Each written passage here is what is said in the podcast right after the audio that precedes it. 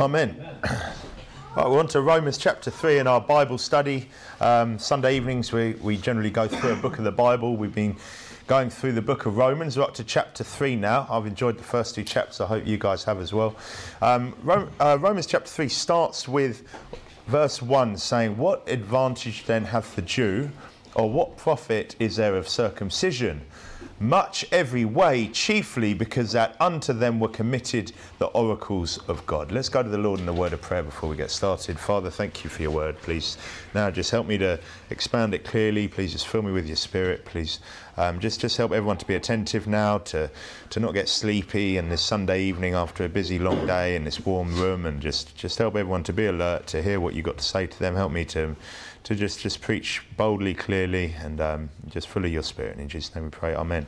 Amen. Okay, so if you remember chapter 2, at the very end of it, Paul explained in verses 28 to 29, where it said, For he is not a Jew which is one outwardly, neither is that circumcision which is outward in the flesh, but he is a Jew which is one inwardly and circumcision is that of the heart, in the spirit, and not in the letter, whose praise is not of men, but of God. And we showed you a few ver- verses last week, but obviously the, the you know one obvious one, Philippians 3 3, you turn, says, For we are the circumcision which worship God in the spirit and rejoice in Christ Jesus and have no confidence in the flesh. We covered that last week, clearly we are the Jews now. Okay, the Bible is so clear about that. We are spiritual Israel. We are those that are circumcised. It's the circumcision of the heart, the Bible says. Okay, and I don't think anyone could read through these passages and come up to any other conclusion unless you've just got so much preconceived stuff that you just can't shake out of your mind. But in Romans 3, chapter 1 here, he's back referring to them as they're known by the world, okay? They're known as Jews. We still refer to people today as Jews, but although we know deep down that we are the Jews, okay? We are Jews based on faith in Christ Jesus, yeah? But here he's referring to them as they're known as. And he's saying here, well, what is the advantage then? What advantage do they have?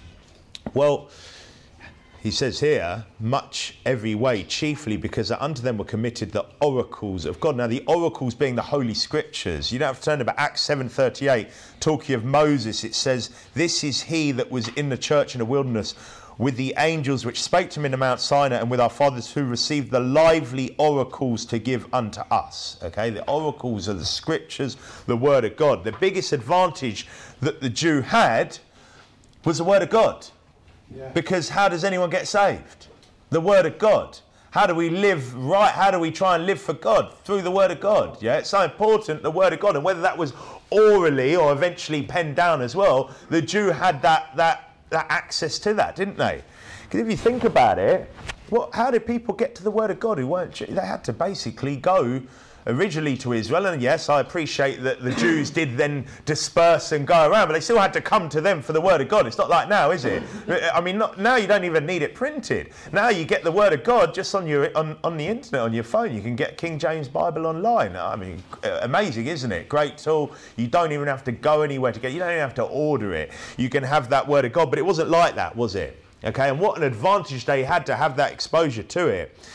But with the word of God there, does that mean that everyone gets saved? You can think of it here that in the same way, our children, people here in this church, our children have access to the Word of God, don't they? From young to the Word. Does that mean automatic salvation? Yep. Now you can look at it and think, yeah, but isn't it easy to get children saved? And I hope everyone here is experiencing, I'd hope, when your children get to an age of understanding, how it is pretty easy to get children saved, isn't it? Yeah. Okay, and you're thinking, well, surely, surely all these Jews would have done, but how many people do you get saved at the door, for example? Who don't, they're just not even interested in getting their kids out. You go, well, would you like me to show, you like me to show any of your, fa-? oh, well, they won't really be interested. Well, they, how much selfishness is there with it? People who just don't care. They get themselves, they're not even interested in anyone else. Or, or you could think of the people that maybe didn't, just drifted, probably not even really uns- unsure without that conviction how to really show and explain it and don't even bother and go off the rails. And I'm sure that was exactly the same back then. Sure, there are many people, there are many saved Jews that sadly that didn't go any further than themselves. And that's what happened. And then obviously there was the worst as well, those that clearly rejected the word of God, changed the truth of God into a lie. So yeah, obviously having the word of God, what an advantage that is, but it doesn't mean automatic salvation, does it? Verse 3 says, For what if some did not believe? Shall their unbelief make the faith of God without effect? Because like now, there are those that had the word of God that didn't believe, weren't there? Mm. What if some did not believe? There were. And like I said, there could be many reasons for that. But shall their unbelief make the faith of God without effect? Does a load of wicked Jews who reject Christ make, make it untrue? Does that make the Bible not true because there are people that reject the word of God? Every time you go out and you preach the gospel to someone they don't get saved, does that mean that, that the gospel's not real? Does that mean the gospel's not true? Does it, does it? In the same way, you could say, does like some so-called ex-IFB member, you get these people, don't you, online sometimes, you know, why I left the IFB, and people that claim to go, so does that mean that it wasn't true in the first place? No. There are wicked people, and there are people that reject, and there are people that, that claim to be saved and aren't, and there are people that just completely reject the word of God from the beginning. But it doesn't mean it's not true, does it? Everyone here who's saved knows in their heart it's true, don't they? They know that the word of God is true. Well, verse 4 says, God forbid to that. God forbid. Yea, let God be true, but every man a liar, as it is written that thou mightest be justified in thy sayings and mightest overcome when thou art judged. Now, we obviously, many of us will use the first application of this verse to just make it clear that absolutely everyone in the world has lied. Everyone's a liar. And, and it starts pretty early with kids, unfortunately, doesn't it? Those of you parents out there, I just don't know what. They lied. Yeah, yeah, because people lie, don't they? People lie, sadly. Um, everyone's a liar apart from God. And that is. That is a great truth in the world, isn't it? It's a great truth to preach to people that, yeah, look, lying's a sin, you've lied. You are a sinner. Okay, there's no one that hasn't lied, everyone's a liar. But here I think, you know, really it's talking about those who want to lie about the truth found in Scripture, isn't it? Because it's, it's talking here about those people that don't believe. And, and there are many people like that, aren't there? Many people that want to lie about the Word of God. And there are even, there are people, there are saved people that want to lie. There's saved people that want to change a little verse to suit themselves, aren't there? There are people that want to take things out of context to suit their own preconceived ideas, to suit justify themselves, to justify some false doctrine. How many times have we heard it with, uh, you know, some of the bigger doctrines like the rapture and, and you know, Zionism and things like that, and people that are lying about the Word of God? And I believe some of those deep down know they're lying. Not everyone, some are just deceived, but some people know. Because when, when they can't, when you're showing them verse after verse after verse, and, and, and this is with many, many doctrines in the Bible, isn't it? There are people that do that. But here he's quoting Psalm 51:4, just by the way. But everything that God says is true and justified. He said that thou mightest be justified in thy sayings and might overcome, mightest overcome when thou art judged. Because God will always come on top when judged, won't he? Won't he? He always comes out on top. However much the latest breaking science is, is casting doubt on something in creation, most of the time it just ends up getting disproved, doesn't it? And, and, eventually it will anyway, even if you, oh, well, this one hasn't yet, it will one day. And even if we have to wait until we're in heaven, it will. But so often it does, doesn't it? So many of the things that try and go against the doctrines of Christ, so many times that people try and pull a verse out of nowhere, but when you really study it and show what the context that's in, look, God is not a liar, is he? And he will overcome when he's judged, and he always does. And isn't it a great thing when you see that? And it, it helps helps your faith. I don't mean, oh, make, make me be more saved. No, but I mean, it helps strengthen you, doesn't it? Helps strengthen your faith in the Word of God. Verse 5 says, But if our unrighteousness commend the righteousness of God, what shall we say? Is God unrighteous who taketh vengeance? I speak as a man. And when he's saying he speak as a man, he's basically saying, like some might say. Now, this is what someone, not me, might say this. Say, but basically, you know, well, what, you know, is, is God unrighteous, taking vengeance, because our unrighteousness is commending the righteousness of God. So basically, the more sinful people are, the more it shows how righteous God is, doesn't it? Because he's he's the level here, and the more sinful people are, the more you just realise how righteous God really is. Yeah. And you could, you know, you obviously you could put that to Jesus Christ. And go, wow! When, when you realise you know how hard it is to go through a day in life without sinning and jesus christ went through 33 plus years without sinning. And that is amazing. But, but God is righteous. And here, when he says, But if, if our unrighteousness commend the righteousness of God, what shall we say is God unrighteous who taketh vengeance? Is there anything more unrighteous than a Christ rejecting reprobate Jew? Really, because I think that when you look at this passage, that's the context of it, isn't it? And these people are pretty wicked, aren't they? But that doesn't mean that he's wrong to punish them, even if it does commend the righteousness of God. Again, he says, I speak as a man. Look, verse 6, and he says, God forbid, for then how shall God judge the world? So, regardless of what the result of your sin is, yeah, God still judges, doesn't he? Yeah? And yeah, that's right. God judges the world. And, and sometimes that really needs to be pointed out to people, doesn't it? Because they just don't want to accept that, that God judges the world. He's not just up there, Sky Daddy in the clouds, saying, just coming up, coming up. You know, roll up, roll up, unless you're much worse than whoever it is you decide is really bad, you know? Much worse than you. Well, no. God judges. And many say, oh, that's just scare stories, isn't it? Scare stories to control us. But doesn't a creator have the right to judge his creation? Doesn't he? Yes. Does he not have the right to judge what he created? He sure does. Especially when he preserved every single word of his and has clearly, we still have in front of us, like I said, you even have on your phone now, you can access exactly what God requires of you, exactly how God expects you to live. Is it not right that God judges you? Well, he, he makes it clear. In fact, he's written it on our hearts, isn't he? Yeah, don't we all have a conscience? We know. We know. Especially when he's also then given us a way out as well of being judged. Well, says, God for, forbid, for then how shall God judge the world? Yeah, repercussions for actions are a fact of life, aren't they? They're a fact of life. Repercussions for your actions. That's just, it's almost like a law of life, isn't it? Yeah, there are repercussions. And one is an eternal repercussion, and that's the way life is. And that's known as the Great White Throne of Judgment. And, and when it comes to that Great White final Judgment, every single person who's not saved will be getting judged for every sin they have ever done. Isn't that scary? Isn't that scary for those people? For you here who are saved, no, it might not be scary for you.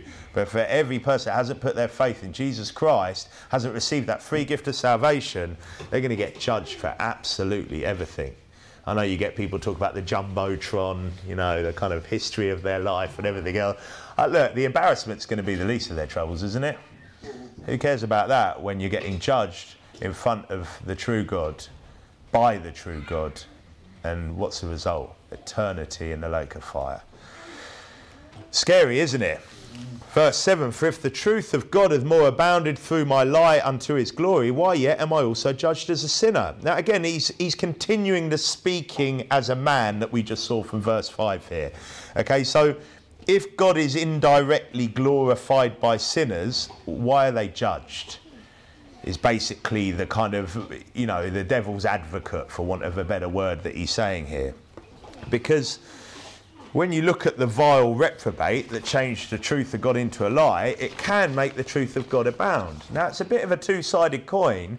We saw in, in chapter 2, verse 24, where it says, For the name of God is blasphemed among the Gentiles through you. There are those that blaspheme the word of God, but I know that there are many people here that, that or at least some people here I've spoken to, and I would say part of kind of part of before I got saved, I remember this part of my life was really kind of getting to grips with the wickedness in the world and going, wow, there is some real wickedness out there. There is some real scum out there, devil worshipping scum.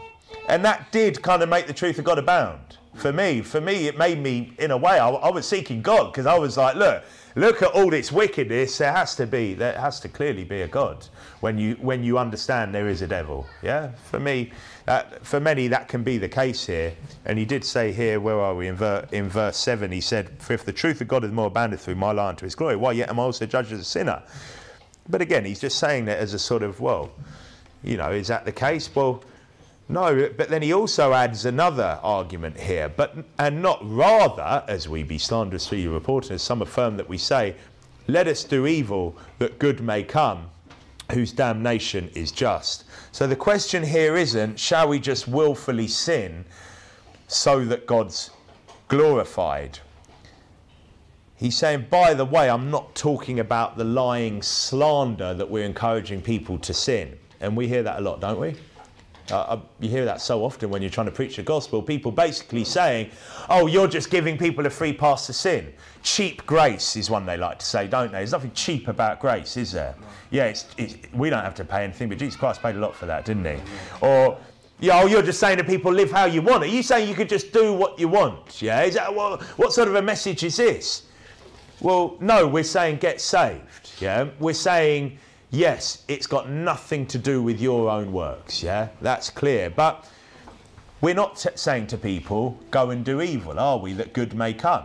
And there are those that do say that to some degree, aren't there? There are those liberal, soft churches, if they're even saved, some of them maybe, oh, like I'm under grace, man, you know, it's just grace. And it doesn't doesn't you know I don't have to worry about all the rest of that Bible or anything else you know because because we're saved by grace. You know you're living under grace man. But is that the, is that how God wants you living? God forbid. No he doesn't want you living like that does he? And they were slanderously reported saying let us do evil that good may come. Like well you know God's grace will shine forth and oh well God's grace will show through this sinful Christian. And there are people like that aren't there that try and promote that sort of Christianity no, no, that's not what God wants. But you can't earn your way to heaven, can you? You can't earn your way to heaven. And it's a funny thing when you look at this because when you look around churches like, like ours, and look, uh, again, everyone's a sinner, I'm not saying they're not, but when you look around the church, well, let's do the comparison. When you look at the work salvation churches, in inverted commas churches, it's usually just full of all sorts of open, blatant wickedness, isn't it? Amen. Yeah. And then you go to a church where we're saying, no, grace is a free gift, and it's generally got a lot of people in it that are trying to better and trying to live for God. But they don't. But when you preach the gospel, they're trying to put. Oh well, you're just saying do what you want, do it. It's like, do I look like that? I'm just saying. To, I'm, I'm, I'm knocking on your door yeah, on a Sunday when when a lot of Christians are out boozing, yeah, or whatever else, I'm knocking on your door and trying to preach the gospel after what all of us are here are spending a full day. Look, I'm not trying to say we're great people, but what I am trying to say is I hope everyone here is saying I want to live for God. But we know it's got nothing to do with going to heaven, has it? Amen. Okay, salvation is a free gift. What does he say in verse 9? What then? Are we are we better than they? No, in no wise. For we have before proved both Jews and Gentiles that they are all under sin. So basically, to summarize the opening verses, Paul's saying that just because the oracles, the word of God was given to the Jews, that God was still glorified despite their unbelief, the Jews are still no better than the Gentiles because everyone's a sinner. Yeah? Because they're all sinners, they're all under sin, he's just said in verse 9. Now I'm going to read these next uh, sort of eight or nine verses all together and then we're going to go back to them listen to it just all as one. Then he, and, and I believe when you when you read this, I this is how I believe, and this has been preached many different ways. Okay, my belief when I read this is that he's basically now referring to the Jews that have just been the subject matter here. He just said, "What then? Are we better than they? No, in no wise." Talking about himself as a Jew, for have both proved, both Jews and Gentiles, that they are all under sin. Then he says, As it is written, there is none righteous, no, not one. There is none that understandeth. There is none that seeketh after God. They are all gone out of the way. They are together become unprofitable. There is none that doeth good, no, not one. Their throat is an open sepulchre. With their tongues they have used deceit. The poison of asps is under their lips, whose mouth is full of cursing and bitterness. Their feet are swift to shed blood. Destruction and misery, misery are in their ways, and the way of peace have they not known. There is no fear of God before their eyes. So this was written about 25 years after Jesus' crucifixion, okay? Jesus preached to the Jews, did he not? Yeah, in fact, he went to the Jews. Yeah, that, that was the first thing he did. Paul and the other apostles often stubbornly continued to just preach to the Jews, didn't they? And we're now talking 25 years later. Who's remaining out of the Jews here?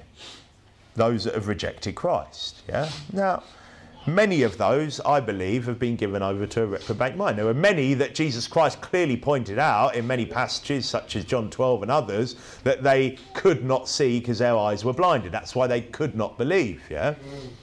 So who's left? Pretty much. Is it not the synagogue of Satan here? Yeah, pretty much.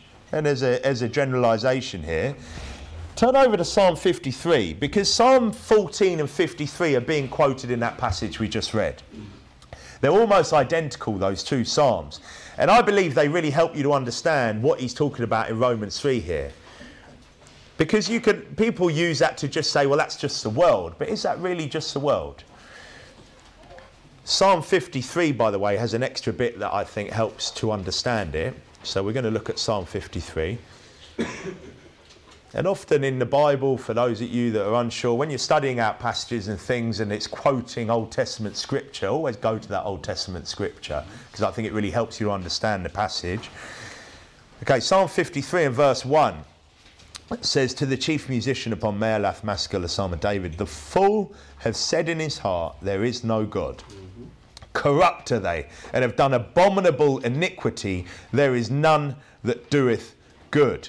Now, we use these Psalms to show the foolishness of atheism, don't we? And isn't it foolish? Yeah?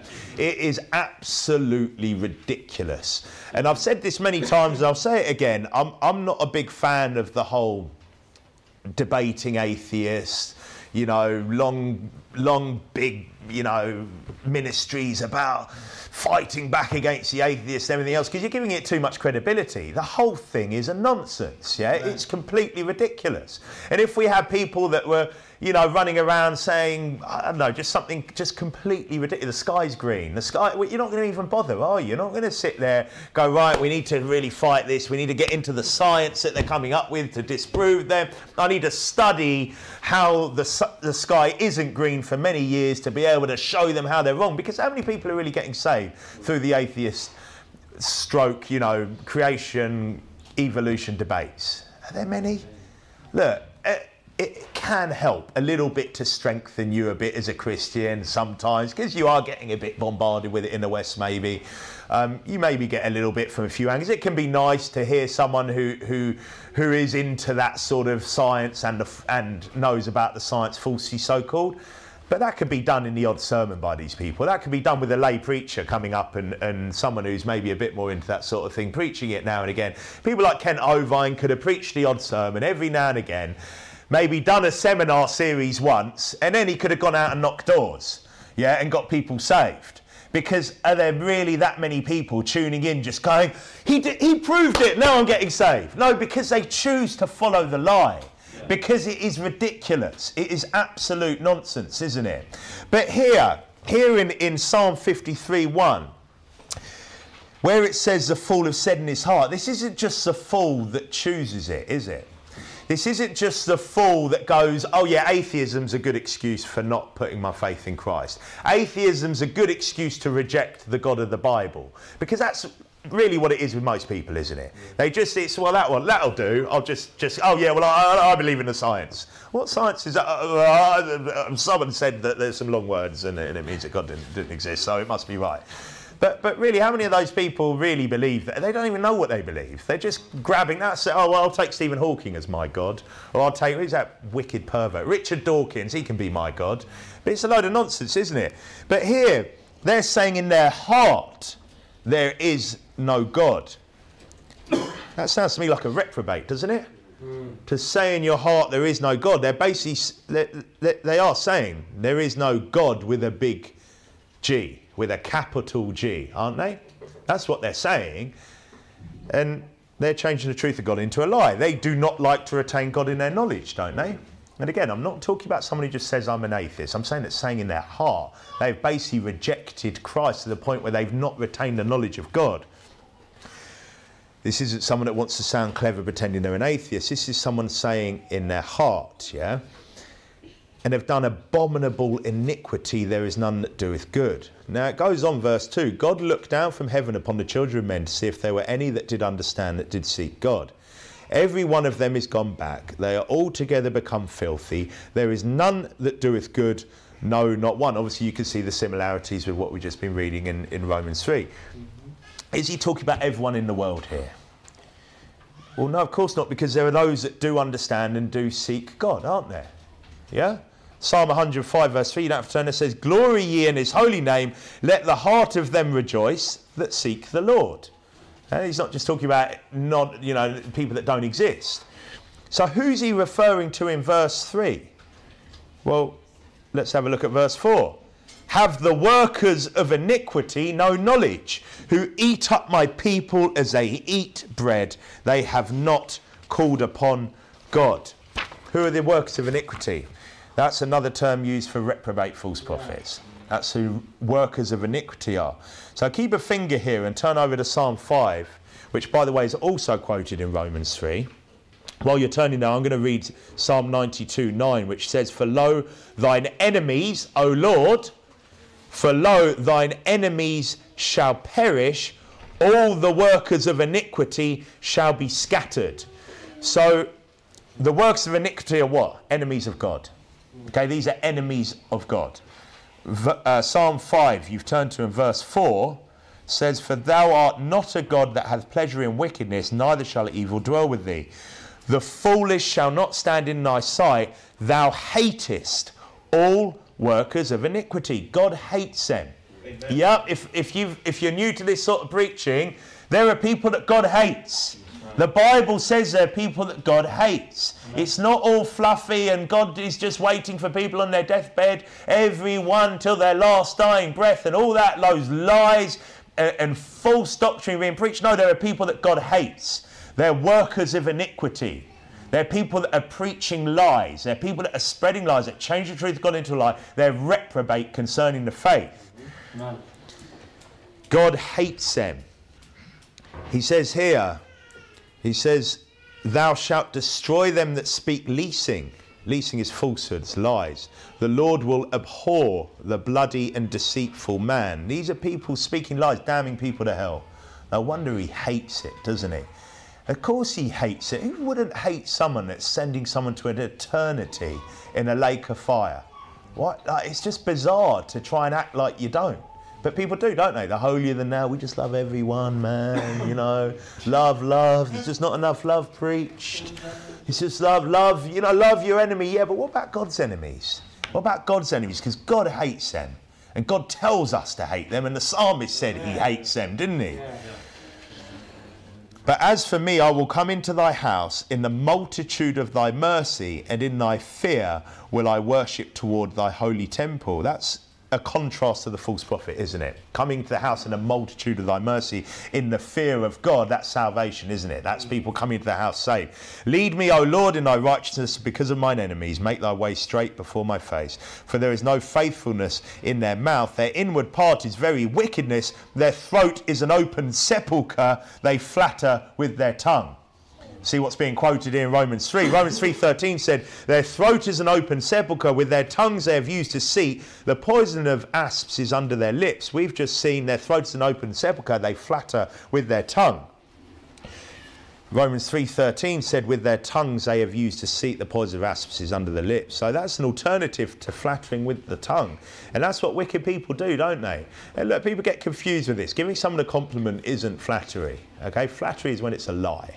Flattery is when you don't think it. Flattery is when you're trying to butter people up, when you're flattering them. Flattering them with things like, yeah, you could earn your way to heaven. Yeah, you could, you're good at, you're a really good Christian. I think, no, St. Peter's definitely going to let you in at the pearly gates or whatever nonsense they come out with. That's lies, isn't it? And there are many people that do that, unfortunately. Verse 10 Destroy thou them, O God. Strong language, that isn't it? Let them fall by their own counsels, cast them out in a multitude of their transgressions, for they have rebelled against thee. It's rebellion against God, isn't it? But let all those that put their trust in thee rejoice. Let them ever shout for joy because thou defendest them. Let them also that love thy name be joyful in thee. That's the saved that put their trust in God, isn't it? Verse 12, For thou, Lord, wilt bless the righteous, with favour wilt thou compass him as with a shield. Now go back to Psalm 53. So we've clearly seen here that the workers of iniquity are reprobates hated by God, yeah? Mm-hmm. Okay, I think everyone's seen that, haven't they? Psalm 53 says, Have the workers, verse 4, have the workers of iniquity no knowledge, who eat up my people as they eat bread, they have not called upon God. So they're not saved, they haven't called upon God in faith, and how many people around this nation are eaten up by them as well? How many people are eaten up by false prophets everywhere? by these workers of iniquity with their false religions. You name it. You name the religion that's not that, that's not saying it's grace through faith and they're workers of iniquity, they're false prophets. And, and this nation is full of them. This town alone is full of them. And how many people are eaten up by them? Everywhere, aren't they? Whether you want to call your nation your hometown, you want to call your nation, you know, the nation you live in or the nation you came from, they're everywhere. Absolutely everywhere. They eat up our people, don't they? They eat up our people. There were they in great fear where no fear was, for God has scattered the bones of him that encampeth against thee. Thou hast put them to shame because God hath despised them. So see that again, he hates them, he despises them. And I would say if you don't hate these people, if you either are trying to convince people or you honestly don't, you ain't right with God. You're not right with God. Amen. Like the, the Bible's clear. Yeah, God hates them. We're told to hate them. Why wouldn't you hate someone that's casting, damning people to hell? Why wouldn't you hate God's enemy, his literal enemies? Why would you not hate them? And if you claim that you don't hate, oh, you're just so loving, you, are either a liar or you're just completely out of God's will. Amen. And look, I'm not saying you have to just be few because people make out like we're just so full of hate. We're just walking around fuming, angry, and everything else. No, no, we're actually full of love. Yeah, we want to warn people about these about these wicked false prophets, these reprobates everywhere, these scumbags, these perverts. We want to warn people about them. Amen. We want to warn children about. We want to warn adults about them. We want to stop people going to hell, don't we? Yeah. But but if you love people, you're going to hate these people, aren't you? Amen. If you love everyone else, you're going to hate the false prophet. And yeah, we hate the false prophet. Everyone in this church agrees that. I hate these people, and God hates them as well.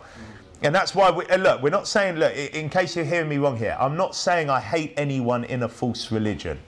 I'm hating the people that are preaching lies behind pulpits, you name it, whatever they call it, around this nation. Okay? False prophets, reprobate concerning the faith, workers of iniquity, I hate them. Okay? And so should you. Verse 6 says, Oh, that the salvation of Israel will come out of Zion when God bringeth back the captivity of his people. Jacob shall rejoice and Israel shall be glad. So his people are the saved, aren't they? Now go back to Romans 3. Back in Romans 3, Paul is referring to these remaining Jews, I believe, or those that say they are Jews and are not. Verse 11 says, There is none that understandeth, there is none that seeketh after God. They are all gone out of the way, they are together become unprofitable, there is none that doeth good, no, not one. Their throat is an open sepulchre. With their tongues they have used to deceit. The poison of asps is under their lips. What's an open sepulchre? It's an open tomb or grave. Basically, it's rotten. Can you imagine the stench of that? He's saying that it's like that with these people's throats. Yeah, their throat is an open sepulchre. It's rotten because it's basically all that's coming out of it is lies lies and flattery and deceit and deceiving people. And look, lies can be softly spoken, can't they? Lies can be lies can be said in a very very calm and very holy sounding way, can't they? Lies can be said in a very posh way. Lies can be said in a very so-called intellectual sounding way, but they're still lies, aren't they? Amen. Okay, and God sees that and he thinks their throats are like an open sepulchre because with their tongues they've used deceit. The poison of asps, that's snakes, is under their lips because it's poisonous. The tongue is so powerful, isn't it? The tongue is so powerful. And what these people are preaching, what these people are saying. Right now, I believe he's talking about these reprobate Jews that are still, can you imagine what they're saying at this point? Well, the gospel's going out from Jerusalem, it's going out around the world, yeah? Can you imagine what they're saying in, re- in reply to that? They're probably preaching their work salvation harder than they've ever preached, aren't they? They're preaching their lies, they're preaching all their, their Pharisee and, and, and the rest of it nonsense. They're just, their throat is an open sepulchre, whose mouth is full of cursing and bitterness. And look, has that changed to this day? When you talk, when you talk to, to anyone knocked on doors of what we call Jews to this day, so many of them, how much cursing and bitterness is there when you dare to mention the name of the Lord Jesus Christ? They absolutely hate him. Talk about hate speech, eh? They hate him. They despise him. Their mouth is full of cursing and bitterness, and it was the same then. Their feet are swift to shed blood. And think about that as well, these types of people. Think about the Zionist warmongers today. Yeah? Think about them to this day. The calls for war, the calls for think about the past genocides. Think about things like like the the the, uh, the Jewish Bolsheviks. Think about like the genocides that have gone on and carry on, and will probably continue to go. Well, they will continue to go on because we know there's coming a time where it's going to be absolutely horrific, and no flesh should be spared, will it? Or shouldn't be spared. But but for the elect's sake, it will be. But think about the amount of warmongering and calls for war and the amount of stuff like this goes on everywhere. And sadly, so often it's these same people, these Christ hating, Christ rejecting people.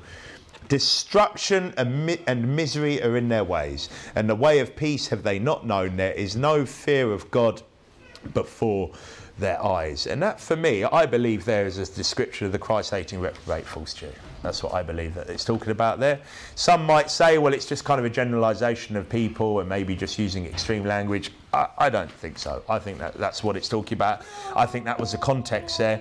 Now he goes on in verse 19 to say, Now we know that what things soever the law saith, it saith to them who are under the law, that every mouth may be stopped and all the world may become guilty before God.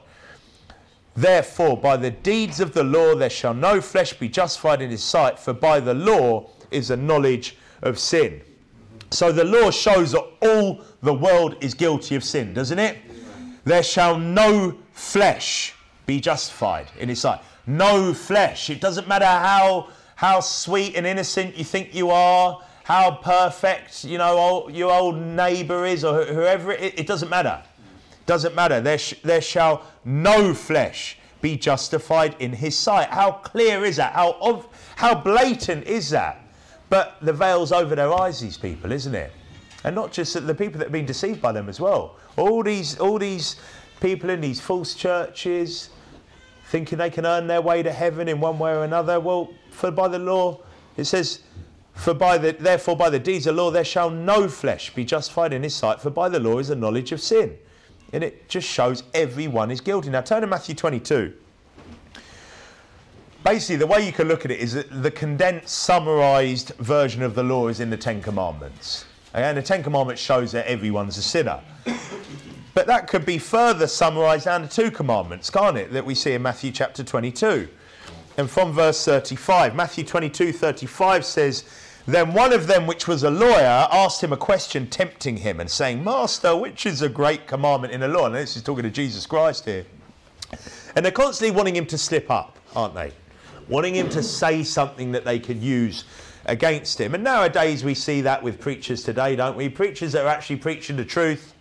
Oh well, he, he said, you know, you can imagine what they want him to say. One law, and then they can go, they go, oh look, he's discrediting all the other laws. Oh, he's saying that one's more important than you know, and whatever it is they want to do. And nowadays, you know, it'll be, oh, he, he preached on sodomites. He, he didn't preach on love for at least two weeks, you know, or whatever it is, whatever criticism way they want to attack the man preaching the word of God. Well, verse 37 Jesus said unto him, Thou shalt love the Lord thy God with all thy heart, and with all thy soul, and with all thy mind. This is the first and great commandment. And the second is like unto it, Thou shalt love thy neighbour as thyself. On these two commandments hang all the law and the prophets. Now you could look at this first glance and go, uh, and you hear sometimes, any of you have people on the door come out with something similar to this? Oh well, as long as I, you know, love God or love my neighbour, just love your neighbour, isn't it? Well, of course I love God and I love my neighbour. Of course I do. No, because when you love the Lord God with all your heart, all your soul, all your mind, you won't ever put anything before Him, will you? Amen. Yeah, you won't ever put anything before him. Thinking about the Ten Commandments, you won't you won't make graven images either, will you? So you won't put things before him, like whatever whatever it is, popularity, family, mm-hmm. friends. TV shows, well, I don't know what it is, whatever it is. And everyone's probably got something. Everyone here has got something that they've put before God at some point in their life and probably will continue to do so. You won't make graven images, like I said. Yeah, if you love the Lord God with all your heart, not just, oh, well, I love him. Yeah, I say I love him. I talk about him sometimes. I, I, you know, I have a little cross or I have a little fish on the back of my car, so I clearly love him, don't I? Because I've got a graven image on my car. I must love him. Anyone see those stupid Darwin ones they put up with the feet? It's so, so ridiculous. Anyone who has that is even more idiotic than the person that has a fish on the back of their car. That's all they're doing, aren't they? Just going, I am a complete fool. But anyway, what about taking the name of God in vain? And I'm sure many people here have done that, haven't they? And maybe continue to do that sometimes. And that's just in emptiness. It's not really, you're not really treat it with the reverence you should do. Yeah, the name of God. Now, the, the Sabbath, if you're thinking about the Ten Commandments, is fulfilled in Christ. But people that, that you know, think they're able to earn their way to heaven, basically, well, they're not resting in Christ, are they? So, in a way, they're not observing what is a fulfilled Sabbath, which is rest in Christ. How about you will, you know, you'll honour your father and your mother? You would, wouldn't you, if you love the Lord your God with all your heart, soul, and mind? But is everyone honouring their father and mother all the time? Are they? No.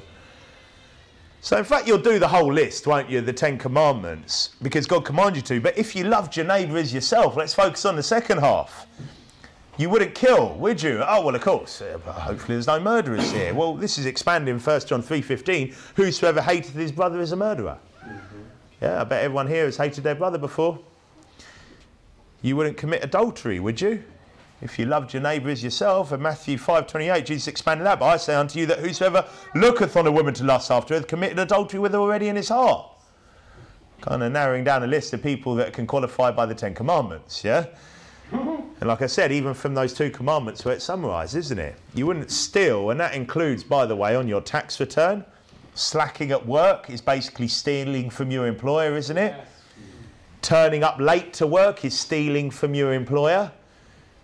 Not, and, and, if you think, well, I don't have an employer, I'm self-employed. Well, in the same way, you're probably stealing from your customer when you slack on that job, when you do a bit of a bit of a shoddy job, just want to get out and get away with that one. Not tithing.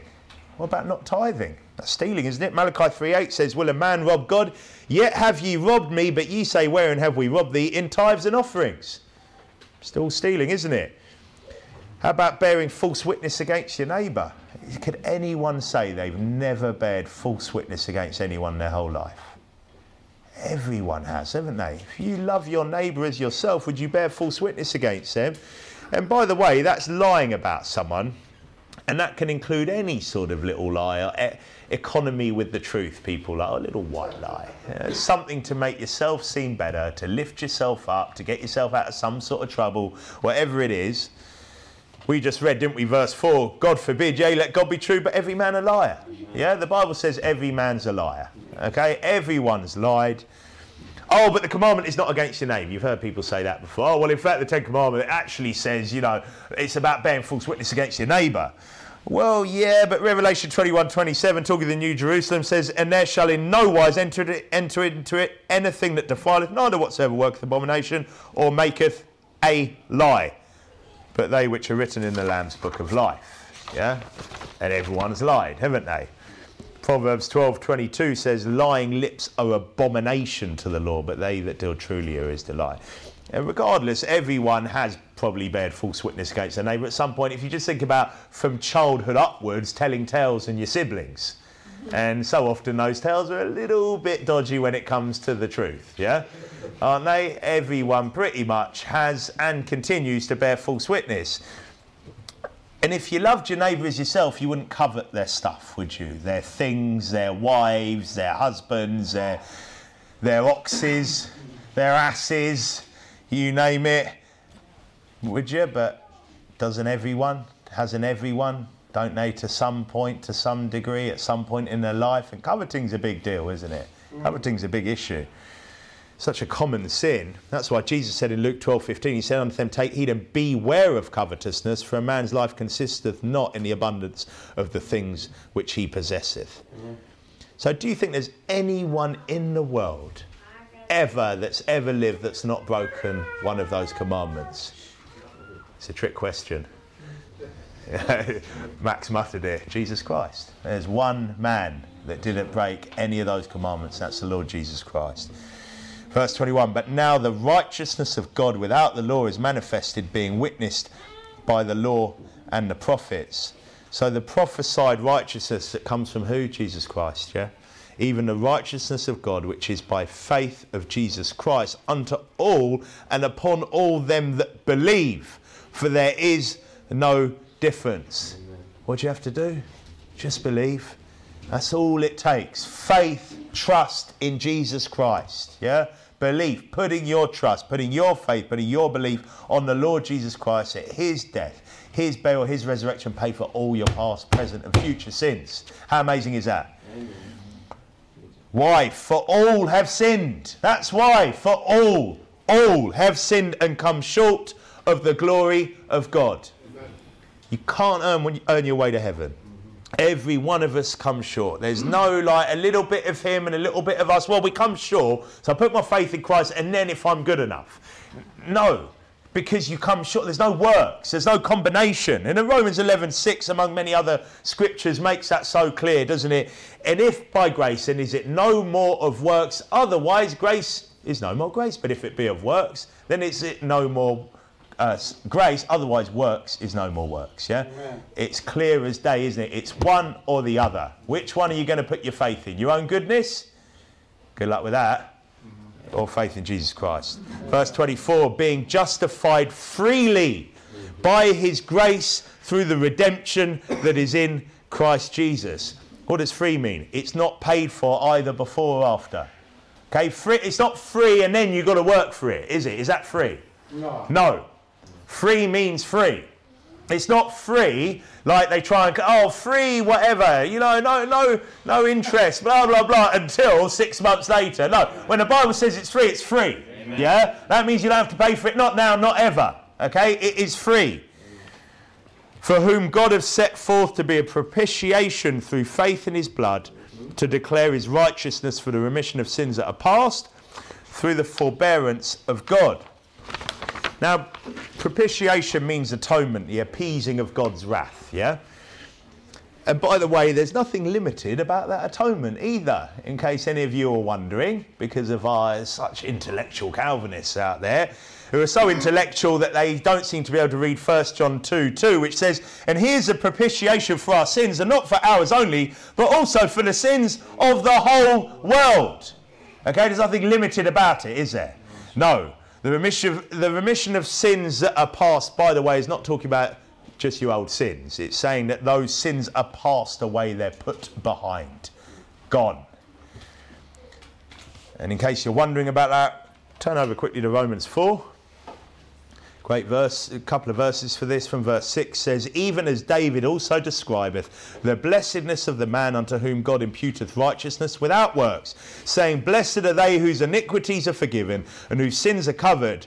Blessed is the man to whom the Lord will not impute sin. Okay, will not impute sin.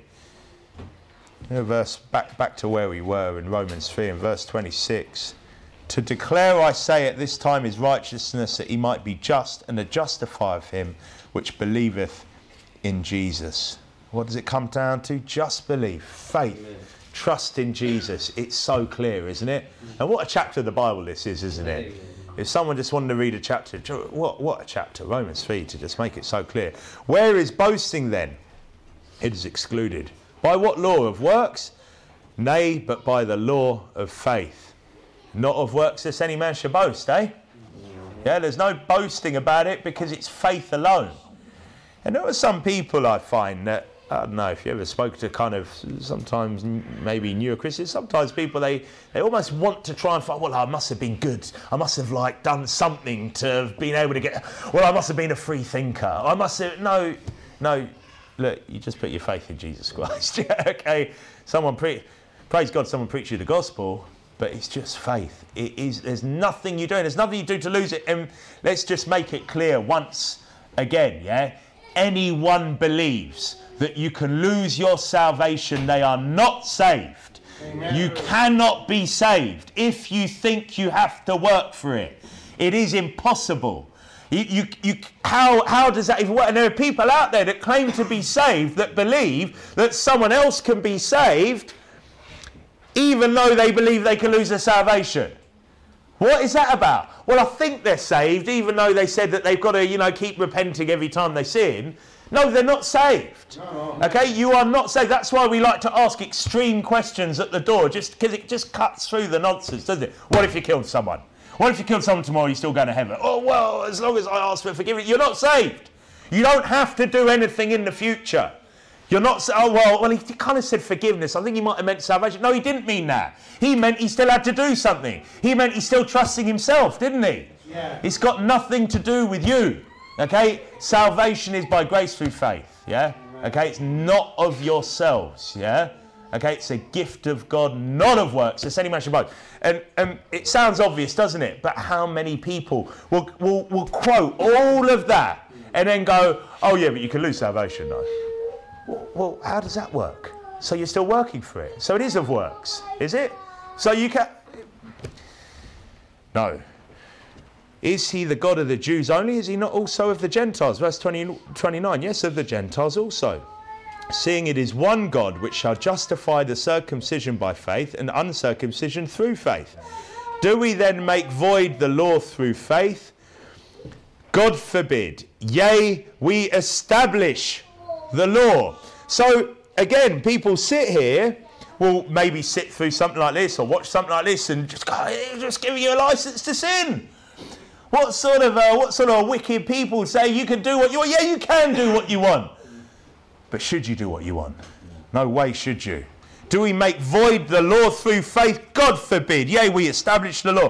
Paul, you legalist. Because then you've got the opposites. So you've got the ones who go, you say you can do what you want. You've got the other ones going, oh, what, what you, you know, are you saying that, that, that you should still be looking at actually the law? You're saying that, that when he said, you know, that, that sodomites should be killed, yeah, that they should die in Leviticus 2013, that they're an abomination, that, that what, you're saying that still stands? Oh, we're under grace. Yeah, but since when? Since when did any of that get changed? Yeah, no, they shouldn't. A righteous government should do that. And if we lived under a godly government, yeah, they'd be killed along with adulterers. Yeah, they would be killed as well. Yeah, along with people into bestiality and all sorts of wicked things and incest and all sorts of stuff. Yes, yes, and that's what we believe. That's what we believe because the Bible says that and because nothing has ever changed, has it? Because the same people that go, oh, well, yeah, but that's in the Old Testament. Yeah, well, we're under grace now. Those same people, what are they saying? Oh, oh yeah, yeah, and incest is okay now. Yeah, yeah, a bit of bestiality is all right. Yeah, you know, because we're under grace. we're under grace now. It's all done away with. No, no, because because do we make void the law? God forbid.